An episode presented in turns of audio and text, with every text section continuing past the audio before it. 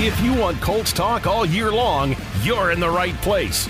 This is the official Colts podcast, giving you an updated look at what's new with the horseshoes. Skids off to Taylor. He's in. Touchdown. Uh, I-N-D-Y. Fires that way. Picked off. Darius Leonard at the five-yard line. Plants in the pocket. The Colts bring him down. A sack for Indianapolis. Steps up into the end zone. He throws. Michael Pittman. Touchdown. Let's get the podcast started. What's up, everyone? I'm JJ Stankevitz. Welcome into another episode of the official Colts podcast presented by WynnBET. Matt Taylor's here, Larra Overton's here. The entire Colts team is here for veteran minicamp Tuesday, Wednesday, Thursday of this week. We are recording this episode on Tuesday morning to kind of look ahead to veteran minicamp, some things to, to look for, some storylines to look for over the next couple days that you can find on Colts.com, on our social media channels, on the radio with Matt Taylor hosting uh, the last word at the end of the week. But we also want to look back at OTAs from last week, our last week of OTAs uh, before veteran minicamp. A couple things stood out last week, uh, just to kind of kick that off. I think Matt Matt Ryan's arm strength really kind of popped to me in the open practice And the viewing we got to accuracy see, of and it. the accuracy. Oh, yeah. I mean, Yeah. there were some throws he had over the middle where he was hitting Parris Campbell in between really tight windows. Um, he also dropped an absolute dime to Dezmon Patmon over a couple of defenders down the far sideline. The, those are the plays that you look at Matt Ryan and you're like, yeah, he's still got it Mm-hmm. as a as a quarterback with the arm strength, the processing.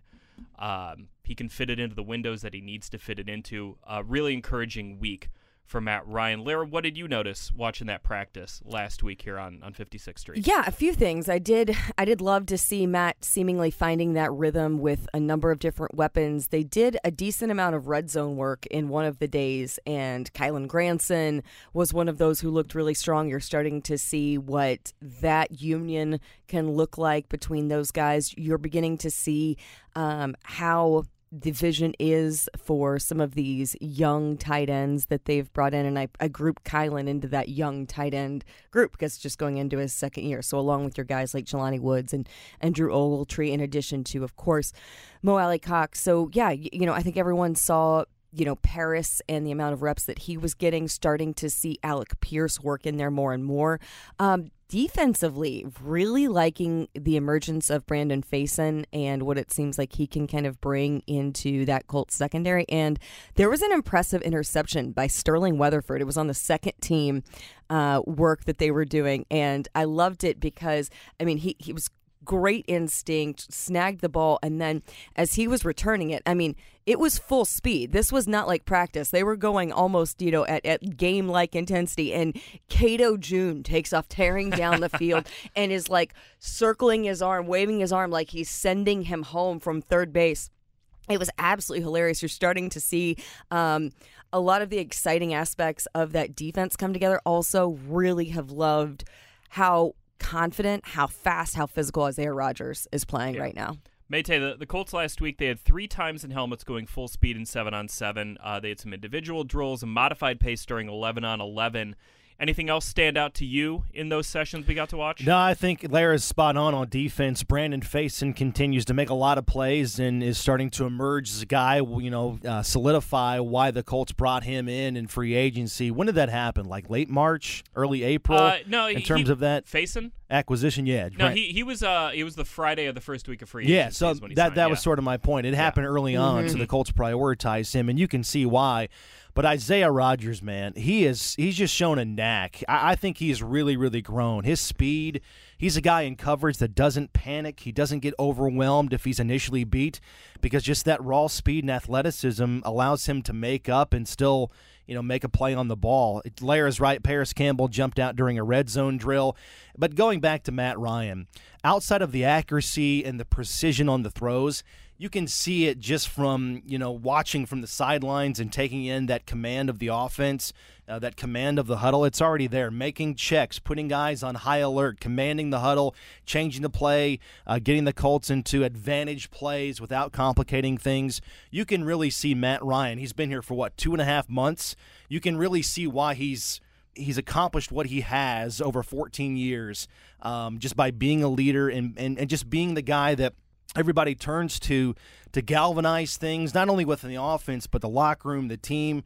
Um, the way he carries himself to be the leader on the team, man, you can see it even in helmets and shoulder pads here in the offseason. I could not agree with that more, Matt. And going back a few weeks to when we talked to Reggie Wayne, and I asked Reggie, now that you've been around Matt Ryan a little bit, what makes him the type of quarterback who you would have liked? He just seems to like a guy that, with? that can strike a chord Right. with anybody, Well- no matter the background, where you come from, Yeah. things like that. And that's when Reggie said, "Oh, it almost makes me want to throw up." He reminds me of Peyton so much, which Uh-huh. like everyone took and, and ran with, and it was absolutely hilarious. And that's the type of candor you appreciate so much from a guy like Reggie. But in now getting to see him more and more, he does have a lot of that professionalism, that command of a Peyton Manning, that type of presence that we're used to seeing. But he also has this like youthful like energy and Yeah. love of football that reminds me of what we saw with Philip Rivers just a couple seasons ago where you know everyone talked about like you walk out there with Philip and it's like you know he's in 8th grade and he's you know strapping on the helmet and shoulder pads for the first time. Like he you know bolts out onto the practice field and he's having so much fun. That's kind of what we started to see a little bit more. Matt was goofing off with guys and there is that type of it's a complementary merger of the professionalism of a Peyton and then that fiery kind of competitiveness combined with this just love of football that we got to see firsthand finally in that one season, that one COVID season, unfortunately, with Philip. You and a guy like- that can still play. Totally. yeah. I mean, a guy that, that doesn't look like he's just going to be here for one or two years. Right. No, I mean, and that's what, you know, if you go back to uh, some of the comments Jim Irsay has made in the offseason, it's like, yeah, you know, we, we expect Matt to be here for the next two years and maybe more. I mean, that the door is open if Matt Ryan earns it and continues to play at a high level And for- stays healthy. and stays healthy, which has been a, a Strength, good, yeah. a strength of his in his career. I like this from Mo Alie-Cox when we heard from him last week. Mo's like, you know, M- Matt Ryan's very serious about these things to the point that, like, in the hallway, he'll pass Matt Ryan and mm-hmm. Ryan will stop and be like, hey, when we get this play against this coverage, what are you doing on it? And Mo's going to spit out the answer. Pop quiz, hot Like- shot. Right, but it's, you know, hey, you you're not expecting this. Where's your brain at? Mm-hmm. Just stuff like that. That really permeates the building and that that energy that Matt Ryan brings is so important to what the Colts are doing right now where, you know, you're you're in this period of the offseason where you're getting a lot of work in and you're building that base for training camp. But Matt Ryan, just take those little quick Right. mental tests. And I like that. and, and I know I've said this. I'm a broken record as far as this goes, but the Colts had none of that this time last year. None of. Mm-hmm. They were done by Memorial Day. They didn't do any of this Right. stuff. That's true. Well, and even You when they were in the building, there were a lot of restrictions, like Right. Mm-hmm. passing someone in the hallway. Yeah, you didn't do yeah. that. You know, you you had a The mask on. locker room was separate for Right. crying out loud. You had dividers and plexiglass up in between guys. Right, you know. One thing too is aside from just the on-field work that they've gotten in the the team meetings, Matt Ryan has been going into Frank Reich's office routinely, having one-on-one meetings with the two of them, and that is going to, I think, be something that pays dividends in not only what we see in these three days of minicamp, but especially when you get out there, Grand Park in Westfield, coming up late July into early August. So that that brings me to the next thing I want to talk about here, and that's how much the offense is changing. Because obviously we know it's going to be different. Matt Ryan is a different quarterback than Carson Wentz. When we heard from Frank Reich back in April, it was on April 20th, he said about 10% of the offense had already changed at that point. That was back when you're in phase one. Matt Ryan hadn't even been here for a month, but they had already had a lot of these discussions about, hey, what do you like? What do you don't like? What are some concepts you're comfortable with, not comfortable with? And at that point, they already switched out about 10% of the playbook and just the, the menu, the volume of plays that you have to draw from. I think the offense, there are going to be staples that the Colts are always going to run, whether it's the passing game, the run game, certain concepts, certain plays that are always going to be in Frank Reich's back pocket. But he's done such a good job over his now five years here in Indianapolis of knowing what menus to go from. You know, it, say Andrew Luck really liked, you know, mm-hmm. what would be a food Andrew Luck would really like? Like nice fish? a food? Yeah. I'm just I'm, I'm doing a hypothetical Oh, menu here. Andrew. Luck Andrew Luck seems like a Yeah. guy who might like a, you know a really nice fish, A fillet, a maybe. fillet. Yeah. You know, you Okay. get Jacoby Brissett. Maybe he's really into steak. Philip Rivers, big chicken guy. Mm-hmm. Carson Wentz maybe really likes you know uh, like a smoked brisket. Like Mm-hmm. you're going off of different menus for each of these guys. Is what I'm trying to say with a terrible food analogy. I'm really sorry about that. Somebody give this guy. JJ, a- did you do a lot of grilling this past weekend? No, It but was that's a lovely question. It's weekend. a question we got. Grilling is on my mind when we get into the mailbag because it's something I've been thinking about. Um, but you, you're you're pulling from these different menus, Uh-huh. different items from these different U- menus. Uber Eats. But it's all the same chef. It's all Frank Reich. No, I'm just I'm down a sorry. I rabbit need to, I hole. need to I need to pull out of this this metaphor. The point is Frank Reich has all these different plays that he is installed and run for these different quarterbacks with different Mm-hmm. skill sets that he can draw upon. Matt Ryan has all these different plays that he's run with the five, six offensive coordinators he's had in Atlanta over the years.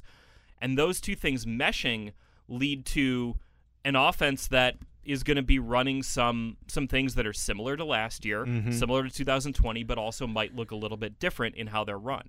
Well, and you also have to incorporate the fact that you have Jonathan Taylor as well, who's going to be that that consistent factor within your offense Right. as well. So You're even not- as you're not you- uh, changing the run yeah, exactly. Yeah. So there's still going to be a heavy emphasis on your run game with JT, rightfully so. Going to look a little bit different because you do have some changes, you know, along that offensive line that are going to lend itself to some evolution of what that dynamic is like. But you do expect again that high level of production and a great emphasis on establishing the offense with the run game early and often. But yes, you will see differences in, of course, the passing game. And I think some of that comes from not so much the implementation, but the execution. Yeah. I think that the mm-hmm. foundation of the Frank Reich philosophy and the playbook is always there. Right. You've just seen quarterbacks have different abilities in how they're able to execute those game plans. I just think the Colts are going to truly spread the ball to the open man. I think it's going to be a lot like you know Philip Rivers in 2020. That's what the offense was a couple years ago, right? I mean, at least seven guys catching at least one pass in every game. It's going to be get the ball out, find the open man. That's what, to your point, JJ uh, Mo Alie-Cox said last week. Hey, when you when you're out there, the ball's on you. You know, you got to anticipate because it's coming out fast. Find the open man, yards after catch, stay on schedule, down and distance.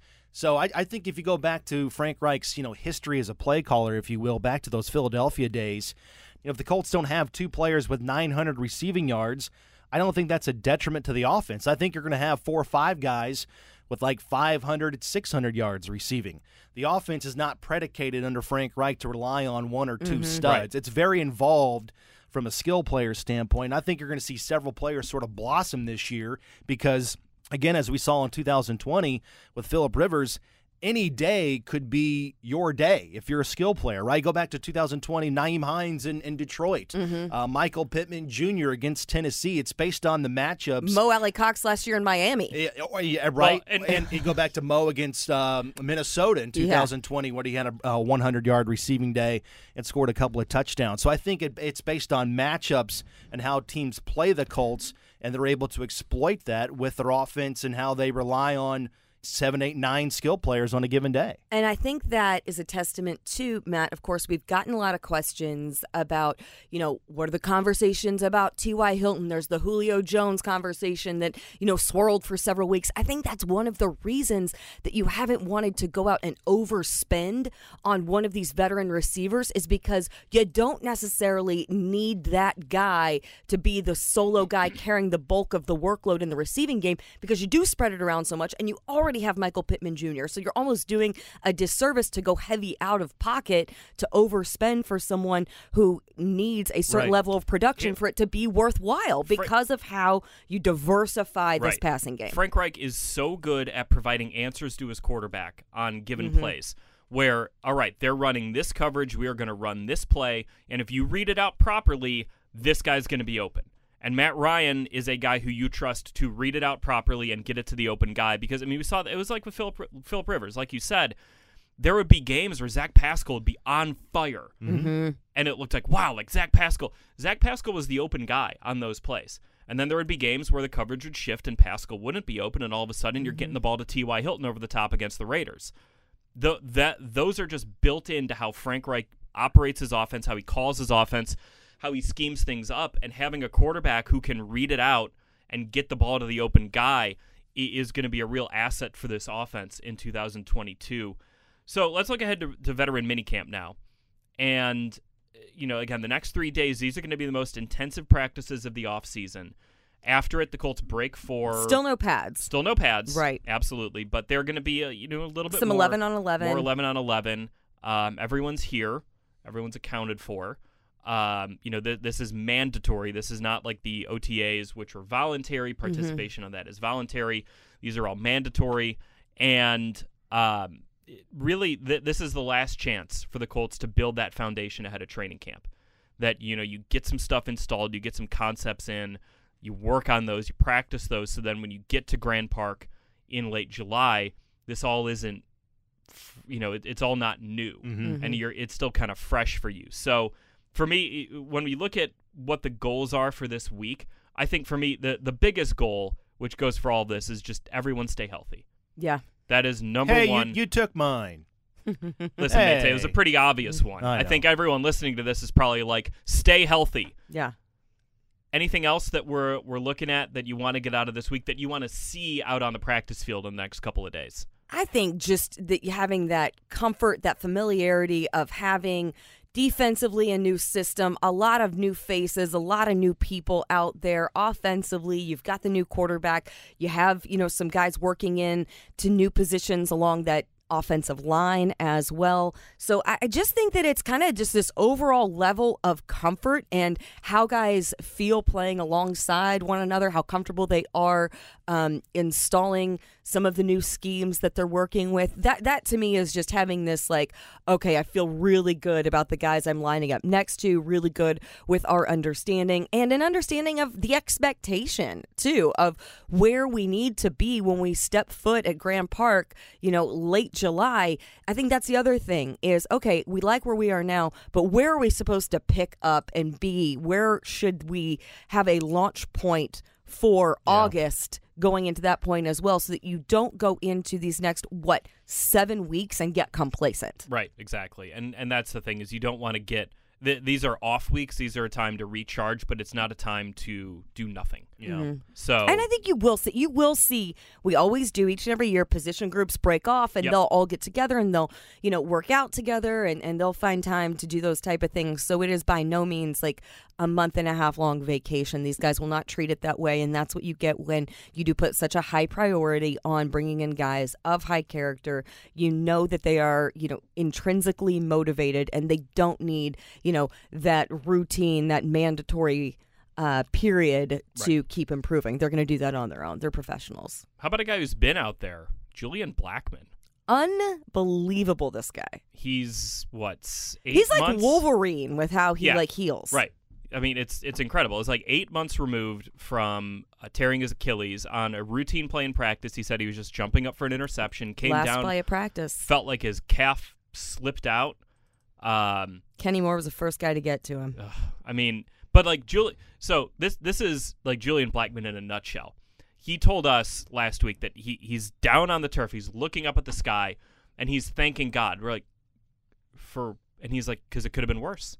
And Julian Julian Blackmon just that, perspective. that Instant perspective. too. yeah, I mm-hmm. mean that relentless positivity he has, and he's also like, hey, you know, who who better than me to come back from this? Because this is a dude who tore his ACL in the Pac-12 championship in Yep. December of 2019, and then made his NFL debut like nine months later. Mhm. Week played two. really Yeah. well in his NFL debut. So. I, I I have no doubt that Julian Blackmon is is going to be not only ready for the season. He said the goal is to be ready for training camp. I'm not surprised. Does this surprise either of you guys?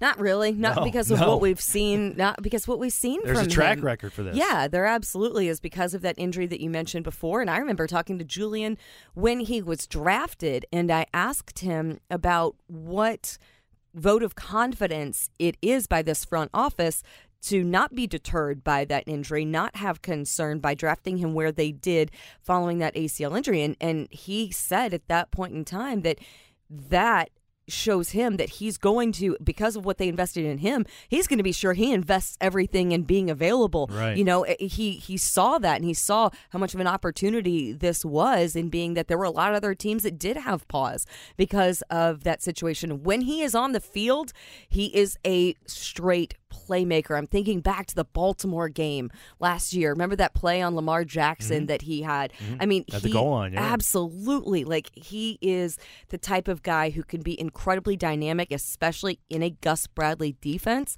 So yeah, that, not surprising at all. Also.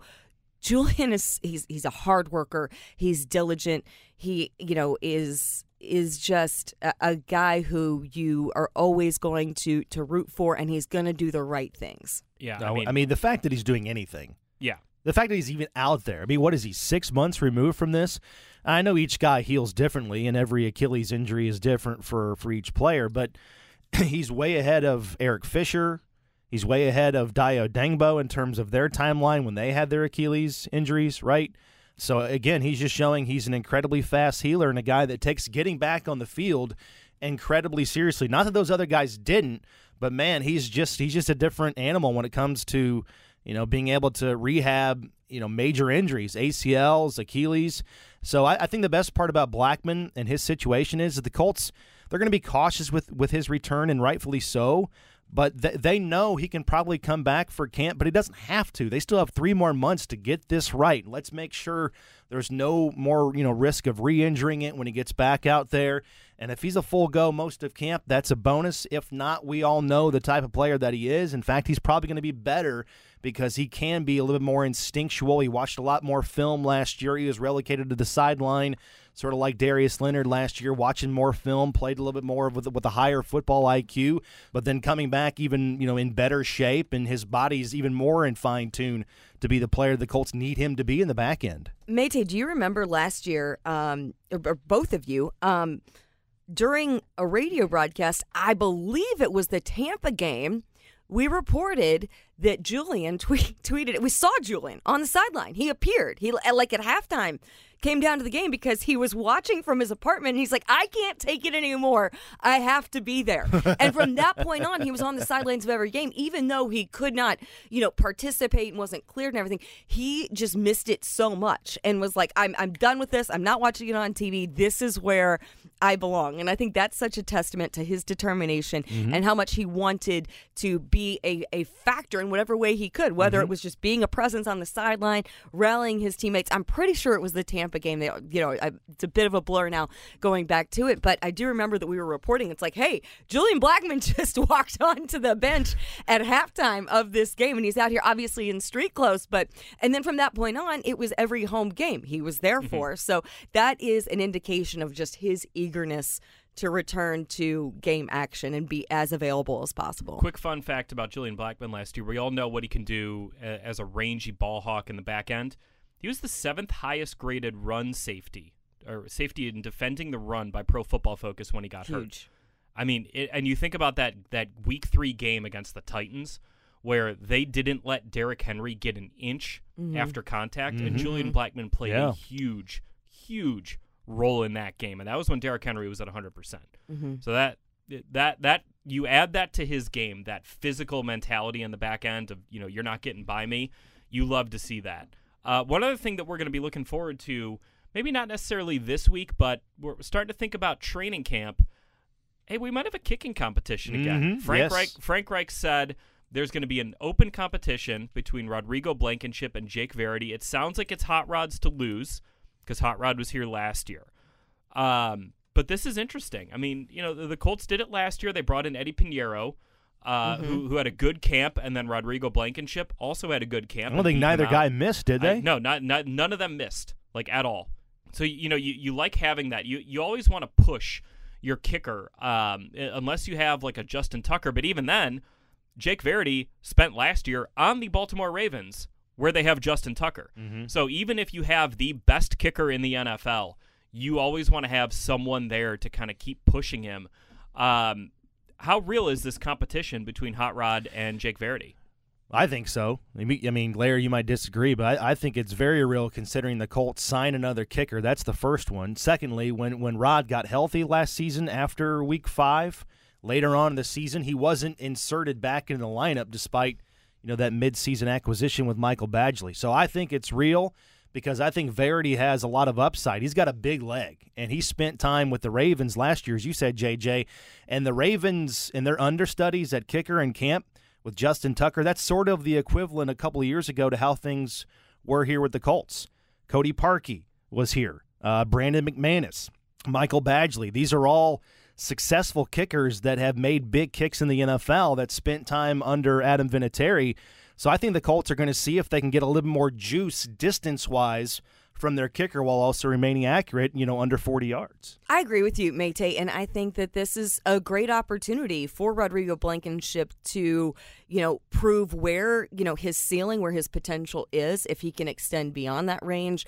Uh, it, you know, you know exactly what's going to be expected of each of these guys. So mm-hmm. it's an opportunity for each of them to, to rise to the occasion. And also, I mean, that's what training camp is all about, not just for the kicking position, but yeah. competition across the just board. Keep, so, keep like, guys sharp. Keep guys yep. sharp sharp. so know? I mean, we there were kickers. Badgley was here when Vinatieri right. was here a few years ago. Right. So you, there is a precedent of this type of situation. Obviously, it's it's different. It was a different situation with Michael Badgley and, and Adam Vinatieri, certainly. But you have brought kickers in just to reinforce that position and, and have some competition just across all just across all all the boards, just across special teams, yep. offensively and defensively. Here, here's a little fun fact uh, about Jake Verity. So he spent last year on the Ravens practice squad. There have been some pretty good kickers who got mm. their mm-hmm. starts on the Ravens practice right, squad. Right. You go back to Stephen Hauschka and Graham Gano in the aughts. Uh, they got their starts there. Wil Lutz, the kicker of the New Orleans Saints, he was on the Ravens practice squad um, behind Justin Tucker until he wound up in New Orleans. That's been kind of a breeding ground mm-hmm. for kickers, young kickers uh, in the NFL. So don't count out th- this guy Jake Verity, even though you know Rodrigo Blankenship has had a lot of success in the NFL.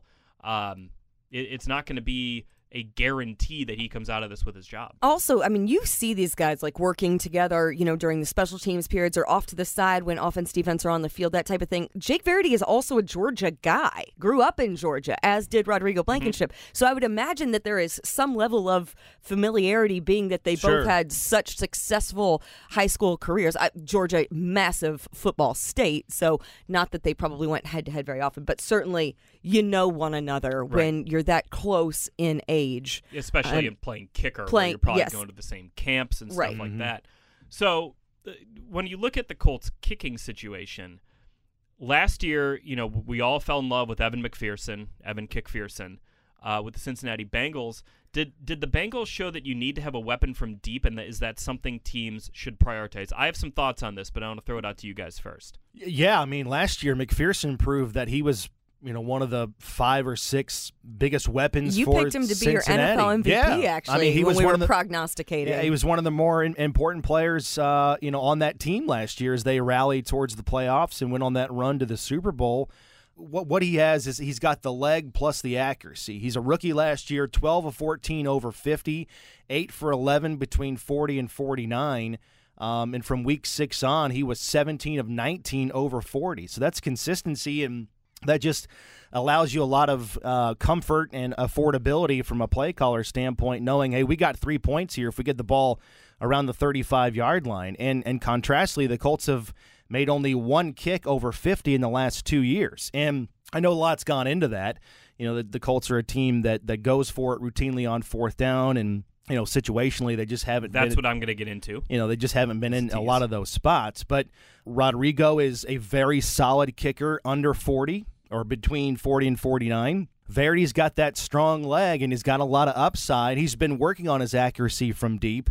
Um, he only made 58% of his kicks over 40 in college, but if you just watch him um, in practice, and if you just watch his his film uh, from from last year in the preseason and going back to college, the ball just jumps off his legs. So the potential is there, the rawness, if you will, is there. That's why I think it is a, a kicking competition between these two guys, and we'll see if the Colts can get something out of that again from distance, but also staying accurate because they don't want to they don't want to forego Rodrigo's consistency on on the routine kicks but Evan McPherson last year showed that if you've got a weapon in terms of consistency and accuracy from over 50, that that's one of the more important positions on a team that has aspirations of going far in the playoffs. You think either of these guys are like calling up Vinny, like, "Hey, I know you're in town. Do you have a little time to to get some work in?" Well, if they wanted to, either of them could have bid uh, for the Tyler Trent Foundation's one-on-one training session with Adam Vinatieri. That was one of the silent auction items benefiting mm-hmm. the Tyler Trent Foundation at their golf outing this week.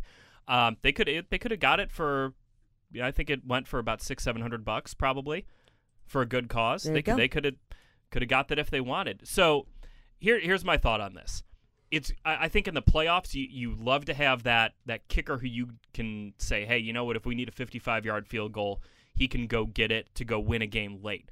Those things are are pretty rare mm-hmm. as it comes by, and I love that the Colts don't kick a lot of 50 yard field goals. Frank Reich last year, the, the, the Colts had 24 plays on fourth down that were between the 28 and 43 yard line. So that would be between a 45 and a 60 yard field goal. Only one of those plays was like obvious what to do. It was in the fourth quarter, um, you know, and it was a field goal attempt. The the Colts only pu- had five other field goal tries on those plays. They punted six times and they ran 12 offensive plays. So half of those plays between what would have been a 45 and 60 yard field goal, Frank Reich said, we're going for it. Mm-hmm. Of those 12 plays, the Colts converted eight into first downs. That's two thirds. That's mm-hmm. really good. That was eighth best in the NFL among all teams, including those that ran like four, five, six plays. So and that, that in, in, the analytics show, like what what's a better play here? Running a football play or yep. kicking a fifty-five exactly. yard field goal? So because of that, what's going to be more successful? Uh, on those eight conversions, the Colts scored three touchdowns. They wound up still kicking three field goals. They didn't score two times. Those two times, one of them was when JT got stuffed at the one yard line against the Jaguars in Week 18. Um, the other one was a missed field goal by Michael Badgley. So if you just kind of look at it, the Colts came out ahead points wise because they were so aggressive. The Colts ran the second most plays on fourth down between those yard markers in the NFL behind the Chargers last year, which probably doesn't surprise anyone who watched uh, Brandon Staley go for it on like fourth and 20 a bunch. Uh, From but, his own 20. Right. But you know what? Like, the the analytics th- this is a great thing about analytics in football is that it is pushing more coaches to be aggressive in those situations because like you said Mate the value of running a football play is higher ultimately than attempting a long field goal of which last year there were 300 field goal attempts between 45 and 60 yards 70% of them were good and the Colts only made 40% of those field goals so I, I think this is something I, I, I saw it a lot last year of fans saying, "Hey, just take the points, take the points, take the points." That's that's that's not how football coaches are thinking these days. It's not how they should be thinking. The the the forward thinking coaches like Frank Reich in the NFL are going to be more aggressive and trust their offense when it comes to fourth down more than they're going to say, "All right, let's go get 3 points." That's a good thing about the way the game is going and Frank Reich is really on the cutting edge of that. Without question, without question. So I, I think it, it does sort of boil down to situational uh, football.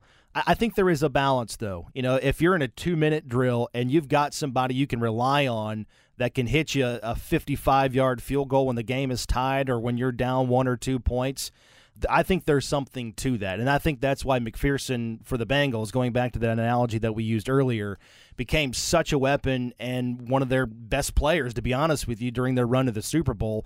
So I, I think the Colts are have been a good blend of we want to be forward thinking, we want to be aggressive, we want to play the odds, but it, it is nice to have a guy that has a little pop in that right leg that you can trust to hit you a 50 yard field goal in the in a two minute drill in crunch time in the fourth quarter. So we'll see how it plays out between Verity and Blankenship. I think that's going to be one of the more hotter if you will, uh, camp battles that we see at Grand Park coming up in late July. Lot to uh, lot to talk about when we get up to Grand Park. Certainly. Um, we're gonna have another episode of the official Colts podcast. I think it's as back. hot in this radio studio as it's it is at Grand here. Park in August right now. By here. the way, so uh, yeah, we're gonna wrap up veteran minicamp next week, maybe in a, a more air conditioned setting. Uh, here on the official Colts podcast, but we got a couple other things to get to before we wrap this pod up. what are you doing in here? Are you like smoking meats? Been, Speaking of, it's been like let's that- go to the mailbag. been like that for 12 years. Here's the mail, it never fails. It makes me wanna wag my tail. When it comes, I wanna will. Mm. Whatever temperature it is outside is the temperature in here. It's it- plus Yeah. just all of us are blowing hot air for 45 Right, minutes during this podcast. Poor Speaking of Casey. blowing hot air, our Twitter mailbag question of the week comes from Weiss Soldier on Twitter. Is it still a barbecue if you're only gas grilling, or are smoked meats required to be classified as a barbecue? This is an existential question. Oh man. I don't think that's the case. I think you can barbecue and grill without. Well, I guess this is just about barbecue. So, does barbecue need to be smoked?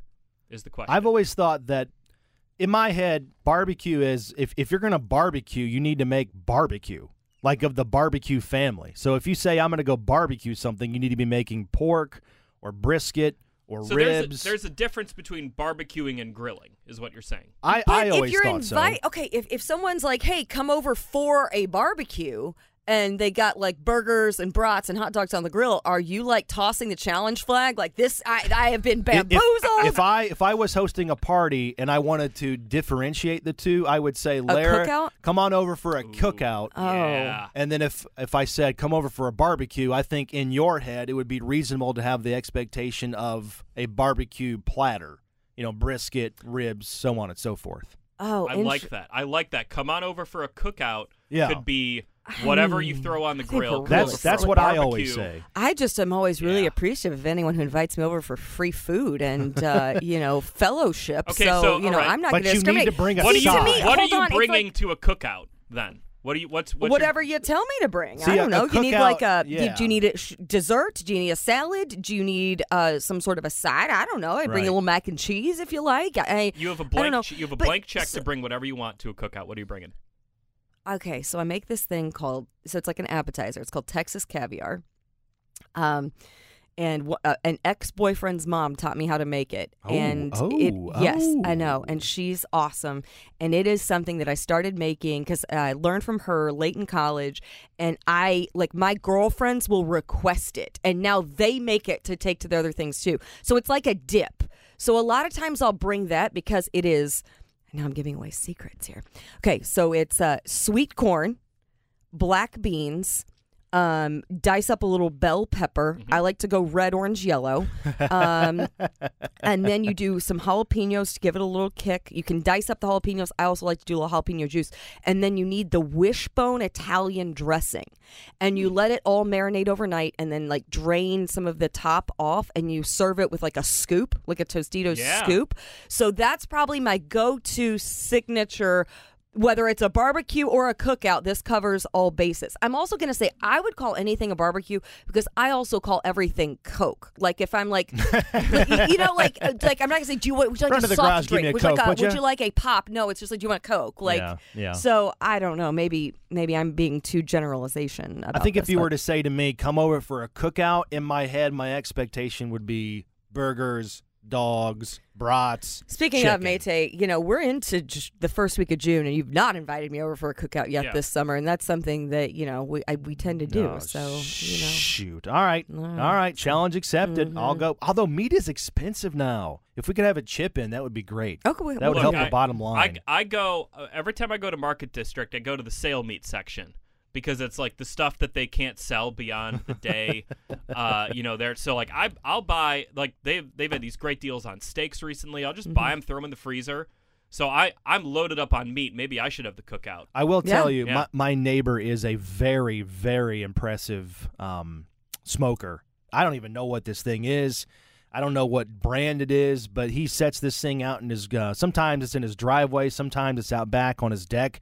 Oh, is it Doesn't- like a Traeger? That's the big smoker brand. Yeah, The no, Traeger? it's it's. I know it's not a Traeger. That's Okay. that's a that's a good idea though. Um, I don't know what brand it is, but man, he is talented, and he watches this thing. I mean, he'll start it on Thursday night and have that thing ready to go for Saturday at lunch or for Saturday for dinner, and he's smoking he's smoking wings. Ribs, brisket, short ribs. I mean, he's very, very just- talented, and so like that's why I really don't have a lot of uh, incentive to go get a smoker. A because I don't have the time nor the patience that this guy does. But he's right across the street, and he's, he's very generous. And I just walk over and I eat very well. You know, between May I'm- and, and August. I'm just picturing like you know in the cartoons when like You got the window open, and they have this kind of like, like That's exactly what it is waft. Coming in, That's It's like exactly it hits what it Mate's is. nostrils, and he goes, and then just walks right out the door. Absolutely. Goes across the street. Hey, what are you what are you smoking? Can I Uh, have there's some? just there's just something about that He smell. just walks over with his little platter. Serve it but I, I'm a Please, pro. sir, may I have some? I'm a Blackstone propane guy, so I know I, I'm probably offending a lot of people in, in my um, complacency for grilling. we do the green egg. I just like it fast. When I'm hungry, I need to eat. I, know. got two kids. Yep. Dinner time. It needs to be done within Matt 20, Taylor, 20 Matt Taylor, minutes. fast meats guy. I, I same. I'm a gas grill guy. I thought I would always be a charcoal guy because that's what my dad was. I know. I don't know how my dad ever had time to like heat up the coals and then get them the right temperature Right. and then put. The, I'm just like, give me the grill where it's warm in about three four minutes. yeah, I don't have three hours for dinner. No, I don't. That was good. I think we. Th- this was a good question that made me think a lot about how I go about grilling meat semantics and the semantics of the next couple of weeks where I'm going to be grilling a lot yeah. but I'm not going to be having a barbecue. Mayte, let's go to your no. let's go to your random thought of the week. Play the jingle. Maytay's random thought of the week. And why is the carpet all wet, Todd? I don't know, Margot. You guys going out of town? Do you know if it's cold there? Do these vans get good gas mileage? Shut up! Shut up! Shut up! Shut up! Shut up! Guys, I want to know it's summertime and concert season is here. Lara, what's your favorite concert you've ever been to? Um, and actually, I went to a concert on Sunday night. I took my dad to a little show at Rock the Beautiful, Ruins at Holiday beautiful. Park, which is incredible. If, if anyone who is local to Central Indiana, if you have an opportunity to go, it's it's fantastic. Um, favorite concert I've ever been to. You guys know I love the Killers, and my husband and I a few years ago got to see Brandon Flowers, the lead singer of the Killers. He was on a solo tour, played at a place in Columbus, Ohio, very similar to the um, very similar to the Vogue. If you know the Vogue Theater in Broad Ripple, spot in Columbus is just like that. And then afterward, we were out back and ended up on the tour bus meeting Brandon Flowers. Just incredible experience. The concert was already phenomenal, and then we topped it off by actually getting to like meet him and talk with him and shake hands with him for a few minutes. So that is hands down best concert experience I've ever gone to. I mean, the concert was incredible, but also just the significance and the fact that we were able to do that together for sure. Awesome. JJ. Uh, I, I want to talk about the concert that let me down. Oh, most, shoot. Oh, I can go there too. because th- this is also on on the rundown as part of your your random thoughts. Yeah. So yeah. a couple years ago, um, we my, my friends and I in Chicago, we noticed that one of our favorite rappers from our childhood was playing a show at a bar in the suburbs. Just like some, you know, random bar, they got a stage. It was Ja Rule. Oh, love Ja Rule. Who doesn't? Well, several people who went to the Fyre Festival. Not anymore. Uh, Oh yeah, I forgot about that I whole guess. thing. we we lived in the city of Chicago at the time. This show was at the I think it was called the Base Camp Bar in Lisle, Illinois, which is not close to downtown Chicago.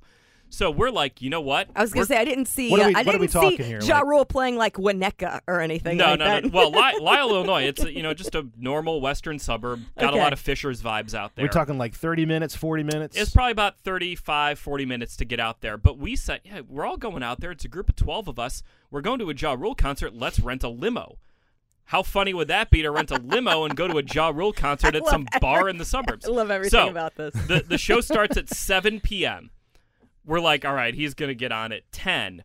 Let's get the limo from 6.30 to 12.30. So that's, uh, you know, six hours we're paying for it. It was honestly cheaper than taking Ubers out right. there. Oh yeah. We're Uh, people, but we were yeah. like, well, it'll be we'll be done by twelve thirty, and we're like not that much fun anymore. We're not going to be out that much later than twelve thirty.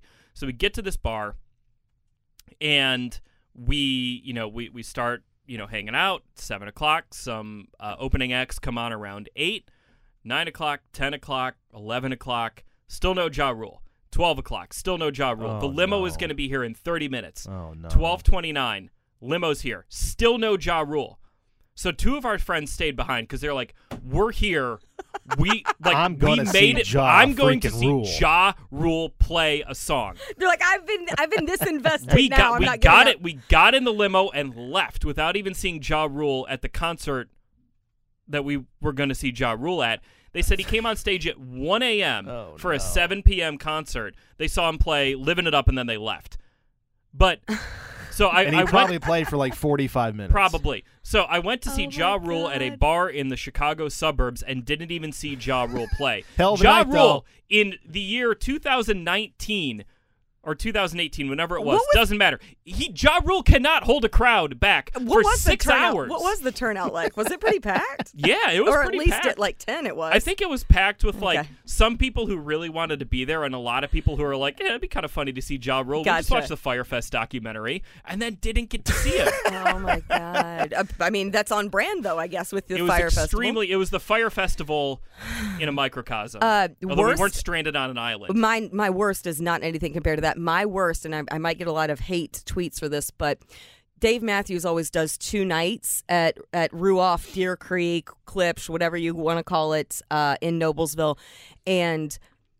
I picked the wrong night to go. Like he played all the good stuff, and I'm not like a massive Dave Matthews fan. Like I was kind of like, okay, like in college it was cool, good. So I, like went because it was like everyone goes to Dave Matthews.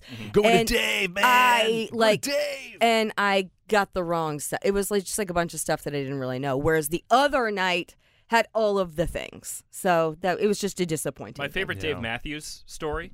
Um, I, I, I don't know if Casey any- hates me, by the way. He is booing me from across Listen, the Not a room. Dave I'm not. I'm not a Producer big Dave Matthews fan. The, the the thing that I will always think of when I hear Dave Matthews Band is him uh, emptying the septic tank of his tour bus onto a tour boat on the Chicago River. Are you serious? Yeah, look it up. Oh man. Did you witness this live? no, I didn't just- witness okay. it, but I read the Did story. he, did he know what he was doing? Oh, probably. I mean, I don't I think mean, I Dave. don't think I don't Dave think was Dave aware. Matthews was sitting there and be like, "Dump all this Dump it, stuff on these people." Oh, uh, but no, yeah, that's that's unfortunate. Yeah, Damn. over the Kinzie River Street Bridge in Chicago, a tour bus belonging to Dave Matthews Band dumped an estimated 800 pounds of human, human waste Human stuff. from the bus's septic tank onto a passenger sightseeing boat on the Chicago River.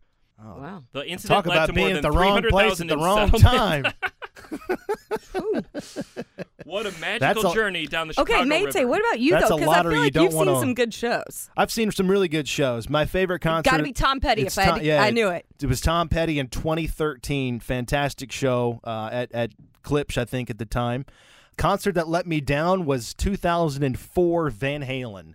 Uh, Eddie Van Halen. Not to get too deep, but he was in a he was in a bad place then, and you could tell he was not of the right mind to be on stage and did not play well, and it sort of sort of ruined the whole show to be honest with you. And it was a it was a big Bummer. It was a big hype show, right? It was a reunion. Let's get Sammy Hagar back. and- Right. I mean, it was a sold out show, and it just didn't sound very good. Was So, Valerie Bertinelli there?